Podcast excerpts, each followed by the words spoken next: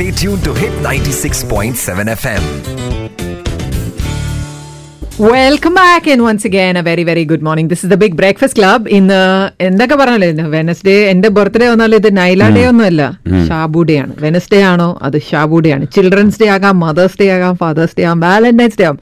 ഒക്കെ മാറ്റി വെക്കാം നമ്മൾ വെനസ്ഡേ എന്ന് പറഞ്ഞാൽ ഷാബു ഡേ ശരി അപ്പൊ ഇന്നത്തെ പുസ്തകം ഇന്നലെ നമ്മൾ വിട്ടു പിരിഞ്ഞുപോയ ഒരു കഥാകൃത്തുണ്ട്. അദ്ദേഹത്തിന്റെ ഓർമ്മയ്ക്ക് മുന്നിലാണ് നമ്മൾ ആദരാഞ്ജലികളൊക്കെ അർപ്പിച്ചുകൊണ്ട് ഈ ഒരു പുസ്തക പരിചയം നമ്മൾ സമർപ്പിക്കുന്നത്.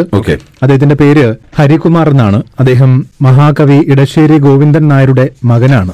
ആയിരത്തി തൊള്ളായിരത്തി നാൽപ്പത്തി മൂന്ന് ജൂലൈ പതിമൂന്നിന് പൊന്നാനിയിലാണ് ജനിച്ചത്. അദ്ദേഹം കൽക്കത്തയിലും ദില്ലിയിലും ബോംബെയിലും ഒക്കെ ആയിരുന്നു. അദ്ദേഹത്തിന്റെ കൃതികൾ ആണ് നമ്മൾ ഇന്ന് പരിചയപ്പെടുന്നത് അദ്ദേഹത്തിന്റെ ആയിരത്തി തൊള്ളായിരത്തി എൺപത്തി എട്ടിലെ ഒരു കഥയ്ക്ക് കേരള സാഹിത്യ അക്കാദമി പുരസ്കാരം ലഭിച്ചിരുന്നു. ദിനോസറിന്റെ കുട്ടി എന്ന കഥാസമാഹാരത്തിനാണ് പുരസ്കാരം ലഭിച്ചത്. അദ്ദേഹം ഒൻപത് നോവലുകൾ എഴുതിയിട്ടുണ്ട്. പതിമൂന്ന് ചെറുകഥാ സമാഹാരങ്ങൾ എഴുതിയിട്ടുണ്ട്. ഒരു നോവലിറ്റും എഴുതിയിട്ടുണ്ട്. അപ്പോൾ ഈ ഹരികുമാറിന്റെ കൃതികളാണ് നമ്മൾ ഇന്ന് പരിചയപ്പെടുത്തുന്നത്. പ്രത്യേകിച്ചും അദ്ദേഹത്തിന്റെ നോവലിറ്റ് എപ്പോഴും സ്തുതിയായിരിക്കട്ടെ എന്നത്. Book, book, book, book review.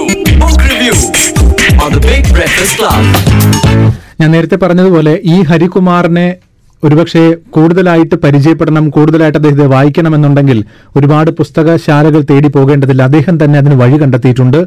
ഈ ഹൈഫൺ ഹരികുമാർ ഡോട്ട് കോം എന്ന അദ്ദേഹത്തിന്റെ വെബ്സൈറ്റിലേക്ക് പോയി കഴിഞ്ഞാൽ ഞാൻ ഈ പറഞ്ഞ അദ്ദേഹത്തിന്റെ ഒൻപത് നോവലുകളും പതിമൂന്ന് ചെറുകഥാ സമാഹാരങ്ങളും നോവലറ്റും ഒക്കെ വായിക്കാൻ പറ്റും. അദ്ദേഹം എഴുതിയിട്ടുള്ള ഓർമ്മക്കുറിപ്പുകളും ഒക്കെ വായിക്കാൻ പറ്റും. നമുക്ക് ആദ്യം അദ്ദേഹത്തിന്റെ ആ ചെറുകഥ അതായത് കേരള സാഹിത്യ അക്കാദമി പുരസ്കാരം കിട്ടിയ ചെറുകഥയിലേക്ക് വരാം. അത് ഇന്നത്തെ സാഹചര്യത്തിലും വളരെ പ്രത്യേകതയുള്ളൊരു ഒരു കൃതിയാണ്. ആയിരത്തി തൊള്ളായിരത്തി എൺപത്തി എട്ടിലാണ് ആ കൃതി അല്ലെങ്കിൽ അതിനു മുമ്പാണ് എഴുതിയത്. അന്നാണ് സാഹിത്യ അക്കാദമി പുരസ്കാരം കിട്ടിയത്. ഇതിനകത്ത് മൂന്ന് കഥാപാത്രങ്ങളാണ്. ഒന്ന് രാജീവൻ എന്ന് പറയുന്ന ഒരു കുട്ടി മോഹനൻ എന്ന കുട്ടിയുടെ അച്ഛൻ ശൈലജ എന്ന കുട്ടിയുടെ അമ്മ. ഈ മൂന്ന് പേരിൽ ചുറ്റിപ്പറ്റിയാണ് ഈ കഥ നടക്കുന്നത്.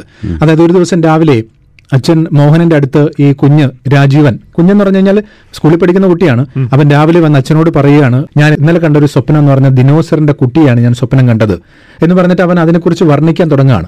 നമുക്ക് ആ കഥ വിവരിക്കാം. അതായത് ഞാൻ നേരത്തെ പറഞ്ഞ പോലെ ഈ ഹരികുമാർ ഡോട്ട് കോം എന്ന വെബ്സൈറ്റിൽ പോയി കഴിഞ്ഞാൽ യൂട്യൂബിൽ പോയി കഴിഞ്ഞാൽ ഈ കഥ നമുക്ക് കേൾക്കാൻ പറ്റും. ഈ കഥ മാത്രമല്ല അദ്ദേഹത്തിന്റെ ഒട്ടുമിക്ക കഥകളും കേൾക്കാം. അപ്പൊ ദിനോസറിന്റെ കുട്ടി അതിന്റെ ആദ്യ ഭാഗം തുടങ്ങുന്നത് ഇങ്ങനെയാണ്.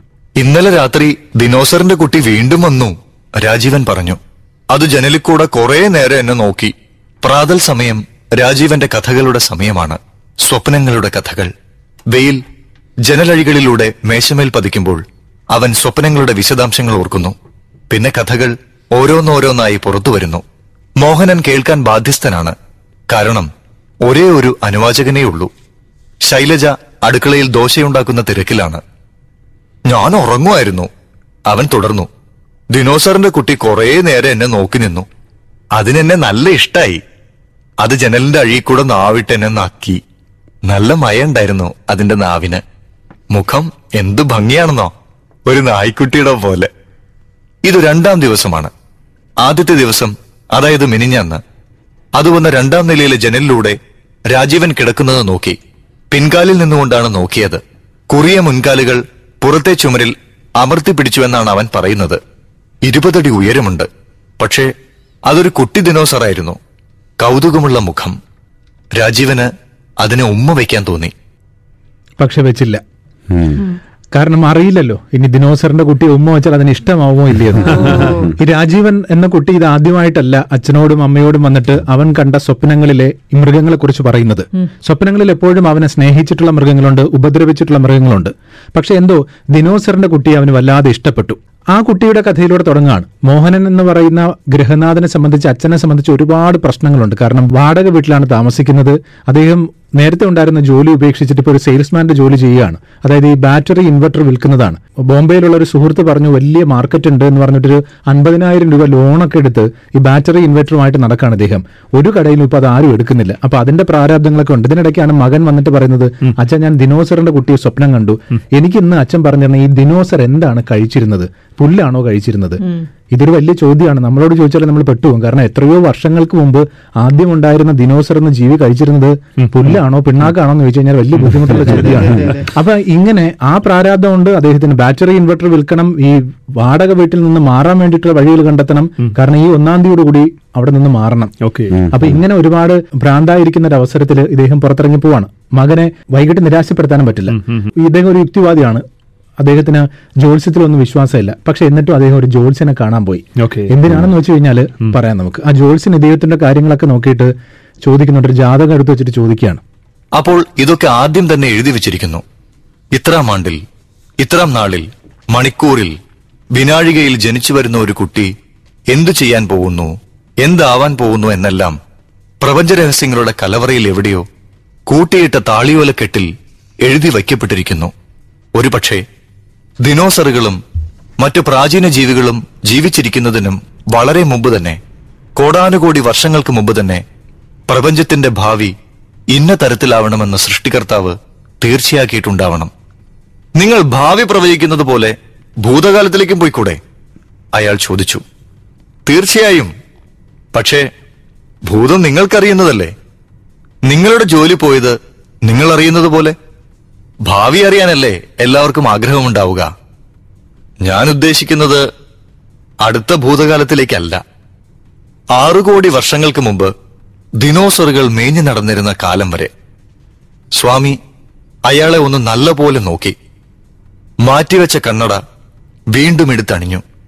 ജാതകക്കുറിപ്പിൽ കണ്ണോടിച്ചു. വീണ്ടും കണക്കുകൂട്ടൽ. പിന്നെ കണ്ണട അഴിച്ചുവെച്ച് വീണ്ടും അയാളെ നോക്കി. ഇല്ലല്ലോ. മാനസിക രോഗങ്ങളൊന്നും ഉള്ളതായി കാണുന്നില്ലല്ലോ നിങ്ങൾക്ക്. നിങ്ങൾക്ക് തൽക്കാലം ചീത്ത കാലമാണെന്നേ ഉള്ളൂ. കുറച്ചു കാലം കൂടി ക്ഷമിച്ച് സാവകാശത്തിൽ കാര്യങ്ങൾ ചെയ്യുക. ഇനി വരാൻ പോകുന്നത് ശുക്രദശയാണ്. അത് വളരെ അഭിവൃദ്ധി ഉണ്ടാക്കും ജോത്സ്യന്റെ അടുത്ത് പോയത് ജോത്സ്യം കരുതിയത് ഇയാളുടെ ഭാവി അറിയാൻ വേണ്ടിയിട്ടാണെന്നാണ്. പക്ഷെ അദ്ദേഹം പോയത് ഈ ജോത്സ്യനെങ്കിലും പറയാൻ പറ്റുമായിരിക്കുമല്ലോ. ഭൂതകാലത്ത് വർഷങ്ങൾക്ക് മുമ്പ് ദിനോസർ എന്താണ് കഴിച്ചിരുന്നത്? കാരണം വേറെ നിവർത്തിയില്ല മകനെ നിരുത്സാഹപ്പെടുത്താൻ പറ്റില്ലല്ലോ. ഒക്കെ കഴിഞ്ഞിട്ട് ജീവിതത്തിന്റെ പ്രാരാബ്ദങ്ങൾക്കിടയിൽ ഓടുന്ന ഒരു മനുഷ്യൻ ഇന്നത്തെ കാലത്തും ഉണ്ട്. അതുകൊണ്ട് പറഞ്ഞു ഇന്നത്തെ ഈ കൊറോണ കാലത്ത് ഒരുപക്ഷെ അച്ഛനും മക്കൾക്കും ഒക്കെ ഒരുമിച്ചിരിക്കാൻ പറ്റുന്ന ഒരു അവസരമാണ് ഓടുന്ന യാത്രക്കിടയിലാണ് വീണുകിട്ടിയ ചില നിമിഷങ്ങൾ കൂടിയാണ്. അപ്പൊ ഇവിടെയും ഇതുപോലെ പ്രാരാബ്ദങ്ങൾക്കിടയിൽ മകൻ അന്ന് രാത്രി അച്ഛനോടും അമ്മയോടും ഒപ്പം കിടക്കാൻ വരുമ്പോൾ അവനെ ഓടിച്ചു വിടുകയാണ് നീ ഇപ്പൊ ഒറ്റയ്ക്ക് കിടന്നാൽ മതി. മുതിർന്ന കുട്ടി അങ്ങനെ അച്ഛന്റെയും അമ്മയുടെയും ഒപ്പം കിടക്കണ്ടെന്ന് പറഞ്ഞിട്ട്. അതിനുശേഷം പക്ഷേ സങ്കടം തോന്നിയിട്ട് ഈ അച്ഛൻ അവന്റെ മുറിയിലേക്ക് പോയി നോക്കുമ്പോൾ അവൻ ഒരു തലയിനായി കെട്ടിപ്പിടിച്ച് കിടക്കുകയാണ് അവന്റെ ചുറ്റും ഒരു മൂന്ന് തലയണ കൂടി വെച്ചിട്ടുണ്ട്. ഈ അവസാന ഭാഗം കേട്ടു നോക്കുക. ഇത് എല്ലാവർക്കും ഒരുപക്ഷെ നമുക്കൊക്കെ ജീവിതത്തിൽ പാഠമാകാൻ പോകുന്ന ഒരു കാര്യമായിരിക്കും. അവൻ ഒരു തലയണ കെട്ടിപ്പിടിച്ചുറങ്ങുകയാണ്. വേറെ നാല് തലയണകൾ നാലു ഭാഗത്തും. അതൊരു കോട്ടയാണെന്നാണ് അവൻ പറയുന്നത്. അതിന് നടുവിൽ കിടക്കുമ്പോൾ അവന് പേടിയാകാറില്ലത്രേ. കെട്ടിപ്പിടിക്കുന്ന തലയണ എന്താണെന്ന് ചോദിച്ചതിന് അവൻ മറുപടി പറഞ്ഞില്ല. അതവന്റെ രഹസ്യമാണ്. തലയണയ്ക്കരികെ അവൻ വരച്ച ദിനോസറിന്റെ ചിത്രം. അതിന്റെ മുഖം ചായം തേച്ച് കൂടുതൽ ഭംഗിയാക്കാൻ ശ്രമിച്ചിരിക്കുന്നു. അയാൾ കുനിഞ്ഞ് രാജീവന്റെ കൗതുകമുള്ള മുഖത്ത് ഉമ്മ വച്ചു. പിന്നെ ആ മൃദുവായ കവിളിൽ ഒന്ന് നക്കി. ജനലിനപ്പുറത്ത് അവനെ ഉറ്റുനോക്കി നിൽക്കുകയും സ്നേഹം മൂക്കുമ്പോൾ കവിളിൽ നക്കുകയും ചെയ്യുന്ന കുട്ടി ദിനോസോറിനോട് അയാൾക്ക് അസൂയ തോന്നി. രാത്രി മുഴുവൻ അങ്ങനെ കാവൽ നിൽക്കുന്ന ഒരു ദിനോസറായെങ്കിലെന്ന് അയാൾ വേദനയോടെ ആശിച്ചു. അങ്ങനെ ആശിക്കാൻ ശ്രമിക്കുന്ന എത്രയോ അച്ഛന്മാരുണ്ടാകുമെന്ന് പറഞ്ഞുകൊണ്ട് ദിനോസറിന്റെ കുട്ടി അവിടെ നിർത്തുകയാണ്.